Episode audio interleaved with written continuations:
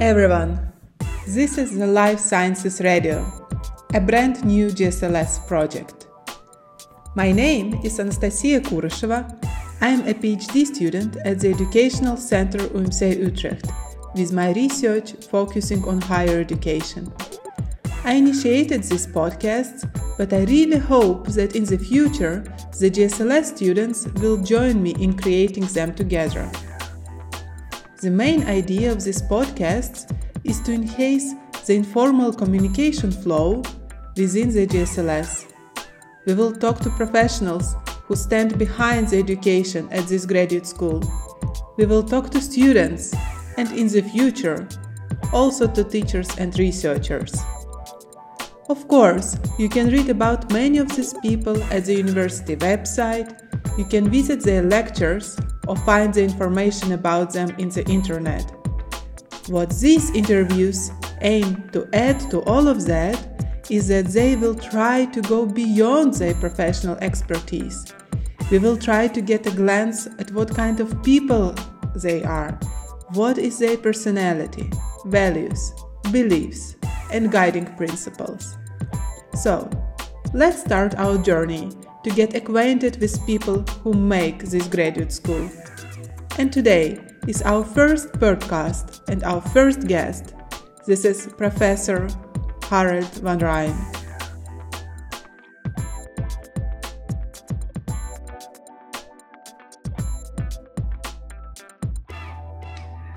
Hello, Harold. Hello, Nastia. Harold van Rijen is Professor of Innovation in Biomedical Education and Director of the Graduate School of Life Sciences. Harold, these um, terms sound quite official. I would like you to introduce yourself in, let's say, three core words or in any other way you would like. Who are you, first of all, in your professional life? Hmm. I think a teacher. And uh, because this is why I eventually got here, I guess, because I liked teaching. And I think education is um, maybe the most important part of your life. And um, even if you're even if you grow old, education is still what it's all about. So I'm primarily an educator. Um, I'm um, I think my family is important to me. So I have four kids.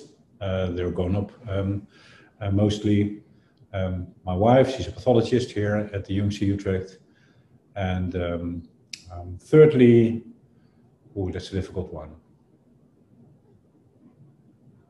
I um, like to ride my bike. So I think uh, going out, walking the dogs, or riding my bike is uh, uh, something that I uh, like to do. Um, but this is non-professional. Sorry. But sounds great. That's what we want to know. We want to know what kind of person you are. okay, well, I'll stick to the assignment next time. Good.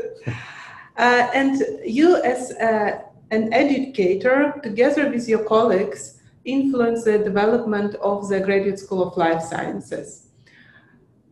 How do you see the mission of the GSLS? How would you like it to look like? I think that um, education is about helping people to develop themselves. So I think this is let's say, the more um, personal definition of study success that we have helped people to mm-hmm. grow, to get one step further in their development or in their career. So, um, and I think we're far of that within the Grad School of Life Sciences because we have a, a structure which allows students to uh, design their own program. So, what I hope is that in the upcoming years, when we are going to further develop a Life Science Academy and also new profiles that we can even tailor uh, the program even further to the, um, the, to the students itself, be making it more personalized and more connected to society than it is perhaps uh, now. Right.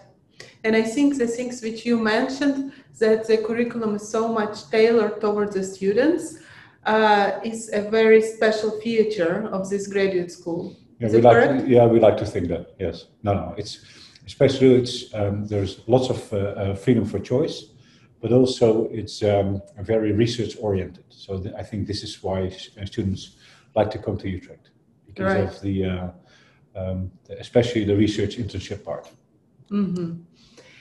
And uh, in your work as an educator and also as uh, the director of this graduate school, which uh, aspects do you find most challenging for yourself and which aspects do you find most enjoyable? Okay, well, my um, my chair is on innovation in biomedical education, so the enjoyable part is uh, there. So, can we uh, come up with innovative, uh, challenging uh, forms of education, and we have um, connected research to that, and can we then um, validate that? And uh, well, your mm-hmm. PhD is on um, selection for graduate education, so I think this is an example that uh, we should think about um, uh, how and who to uh, to select, for instance.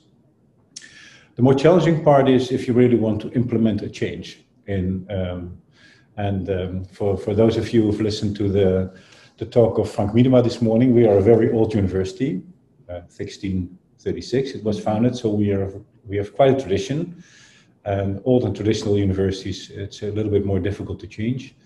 Um, maybe also because universities are quite bottom-up um, organizations in which uh, we have groups that accommodate students that give um, uh, courses, and that it's not very easy to make a top-down decision and change. I think we're not even used to top-down decisions and then um, implementing them top-down. So I, I, think this this is where the challenge is, changing an, uh, university education. And how did you experience this during uh, the Corona period, when uh, certain decisions had to be made uh, really in a very uh, short uh, time frame, and sometimes they might have been made top down? Was it yeah. challenging as well, or was it coming it, naturally? No, it didn't come naturally. Uh, we had to make tough decisions. Uh, one of my colleagues, uh, I'm not sure where she got the uh, the line from, but said if you want to um, if you want to change, you need three uh, things: a man, a plan, and a disaster. And uh, let's translate this into it can either be a, a, woman, a plan, and a disaster. So I think we had a, a good idea of what how we would like to change our curriculum, and so there was a plan and uh, the, COVID, the COVID um, um, um, circumstances made it very clear to everyone that we had to change something.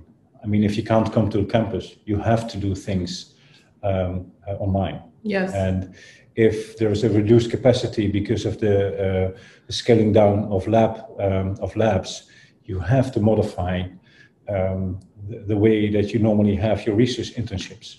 So I think the, the, the, the COVID gave us a context in which uh, we could make some changes, but still changes are um, usually uh, generate resistance because well people are used to uh, doing things in a certain way. Students came here, for instance, to do a second internship, a minor internship, mm-hmm. and well, we're not sure that we can guarantee that for everyone at current, given the the current style. Um, uh, state of affairs with yes, COVID. Yes, I can imagine. So, um, yes, COVID uh, speeded up some changes that we would like to make. Also, our new profiles, life science and society, translational life sciences. These is these were on the bench to be uh, developed, but we had to increase the capacity in the second year for students. So now we will we are developing them at high speed, so so that we can uh, um, offer them to our students uh, as of uh, January next year. So, uh, but yeah, there's always a little pain somewhere. Yeah, definitely. And uh, also continuing this um, conversation about Corona period, uh, I think on the uh, very positive side, what has happened is that biomedical research gained a lot of attention also in the media, but also amongst the scientists, uh, scientists more than usual. Uh, and how do you uh, imagine it in the future? Do you think there will be a run for biomedical programs because of that? And how would it relate to the fact that the GSLS is already a very selective graduate school? So, if, you, if I understand your question correctly, is it that we will attract more students because of the, uh, yes. the increased importance of the biomedical research field? Yeah, do you expect yeah, we even more applicants? The um, um, well, if you look into to the trend uh, of the past years, we uh, have um, increased interest for students. I mean, our number of applications is steadily increasing. Even this year, we have more than um, uh, last year, 150 more applications than last year. Um, I know there was um, increased interest in epidemiology. Uh, we have One Health, which is, of course, at the, uh, at the interface between uh, um, um, animal and human disease. So um, I think yes. And um, I also hope that it will boost the, um, um, the confidence in science because there's been a lot of fake news around and beliefs. And uh, so I hope that we, by connecting even better to society, um, that we can uh, uh, increase the um, the confidence that people have in uh, in biomedical research. Right. Yeah. Now I would like to talk about the GSLS as a community. I perceive it first of all uh, as a research community. Which advice can you give to the new incoming students on how to integrate to this very wide and diverse research community in the best way? Yeah, it's an especially difficult question and advice now because of the corona restrictions. I mean, we we are an incredibly large school, so we have 1,500 master students, but more than 1,700 PhD students, and uh, on top of that, uh, more than 220 research groups that uh, uh support um, our um, students and programs. So the um, um, normally students would uh, focus on their program because uh, it's uh, we have de- decentralized our uh, um, um, our graduate school into programs, so like small scale communities of well, depending on your program, um, between uh, 10 and 55 students that start every year. So um, they organize community like um, activities um, but um, what I would advise um, um students is to um, um, go for a coffee. Go for a coffee with your PI. Go for a coffee with your program coordinator. go for a, a lunch with uh, one of your colleagues, because taking ownership initiative here to uh, be part of this incredible community and take advantage of that is, I think, more important than ever because the let's say the the serendipity that is um, is around when you're in a lab or when you walk around here is for sure reduced. So this is my advice: take initiative, uh, invite people for a coffee or a lunch, and um, um, get to know this incredible community um, the way you uh, would like it to. Yeah, thank you. I think it's a great advice just to stay open and take initiative in contacts, especially when they are uh, a bit restricted currently. Yep and even more when you're an international student. Um, because um, please remember, so we're Dutch, so uh, you can approach us, you can ask us, you can challenge us. So um, um it's uh, valued here if you take initiative. And talking about international students, the GSLS is also a very international community. What does this local and international dynamic bring to this graduate school? Yeah, every year about 20 to 25 percent, sometimes even almost 30 percent of our students is uh, um, has an international background or comes outside of the Netherlands.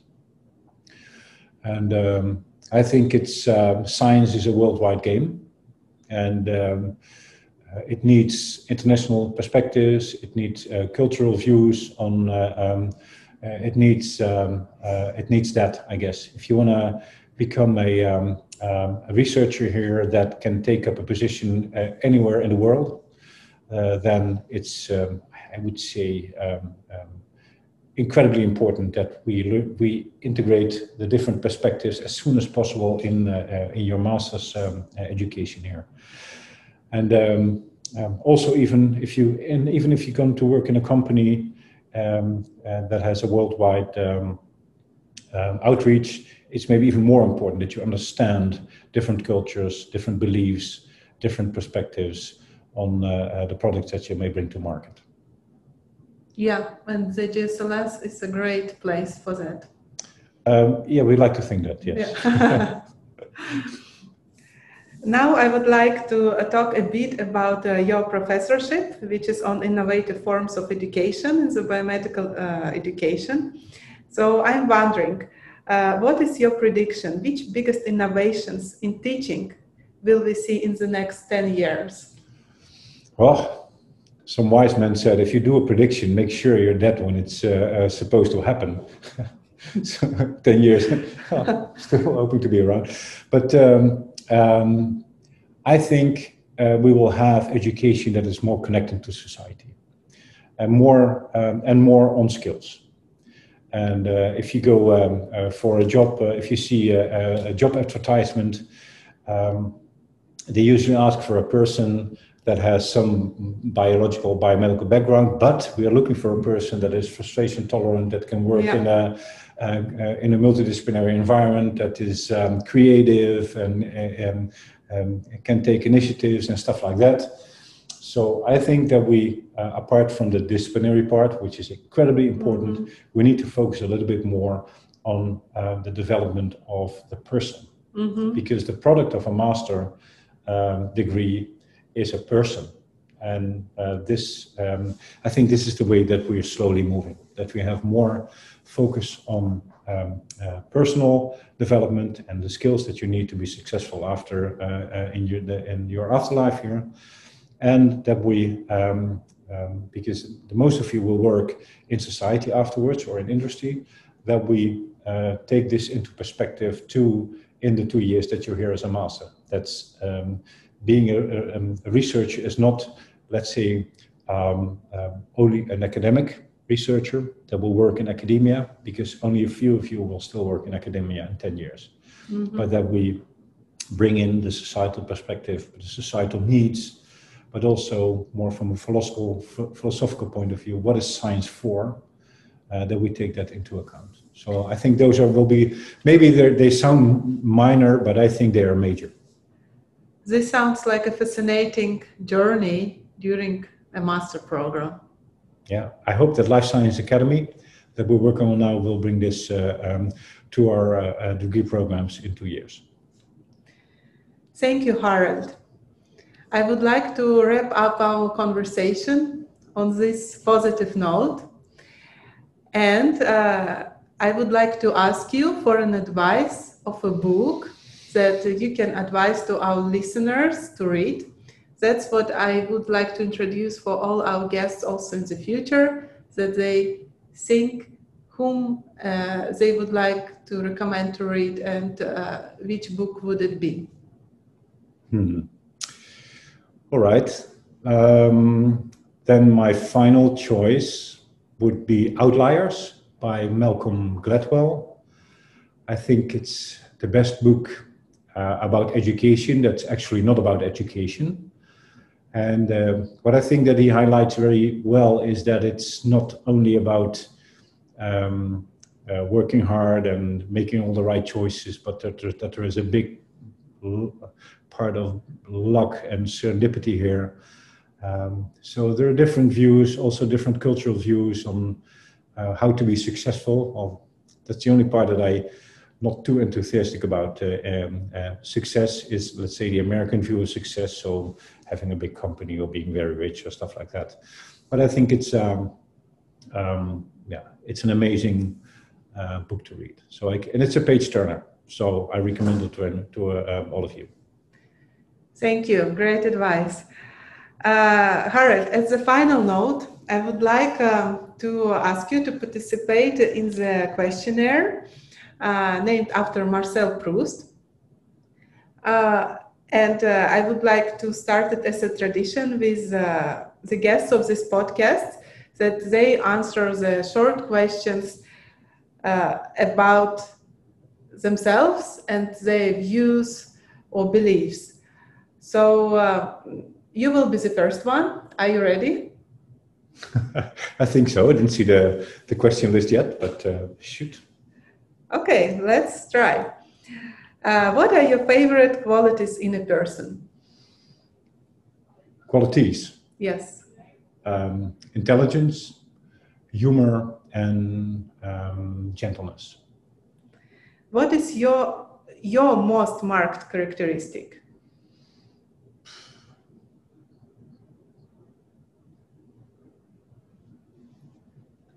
Enthusiasm. Mm-hmm. What is it you most dislike? Uh, I think um, um, unfair and angry. Mm-hmm. If you could talk to anyone who lived before you, who that person would be? Oh, that's an easy one for a physiologist. I would like to talk to Claude Bernard, who was one of the first uh, uh, physiologists that uh, thought about the um, how organs work and organ systems. Mm-hmm. So um, um, that uh, must have been a really exciting time. Nice. Your favorite occupation, except work, or what do you enjoy doing the most? Yeah, I think I uh, um, already uh, um, answered that one in, in the start. So I'm, uh, um, I like to walk my dogs, to ride my bike, and um, we have a house that needs a lot of uh, maintenance. So um, uh, doing some uh, um, Mm-hmm. simple constructions in the house is also very uh, relaxing. Mm-hmm. Which place in the Netherlands does feel very special to you and why?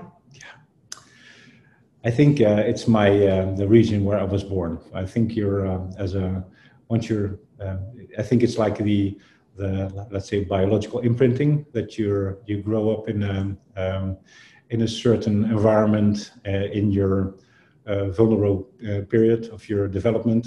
So every time, so I I, I come from the the south, so the region around uh, 's-Hertogenbosch. Always when I, I get there, my parents and my uh, parents-in-law still live there when I get there, it feels good. It feels safe. It feels so. Yeah. I think it's the birth region. Maybe it counts for many of us. I'm not sure actually. If you have a happy uh, youth. Very well, might be. what was your biggest fear when you were a graduate student?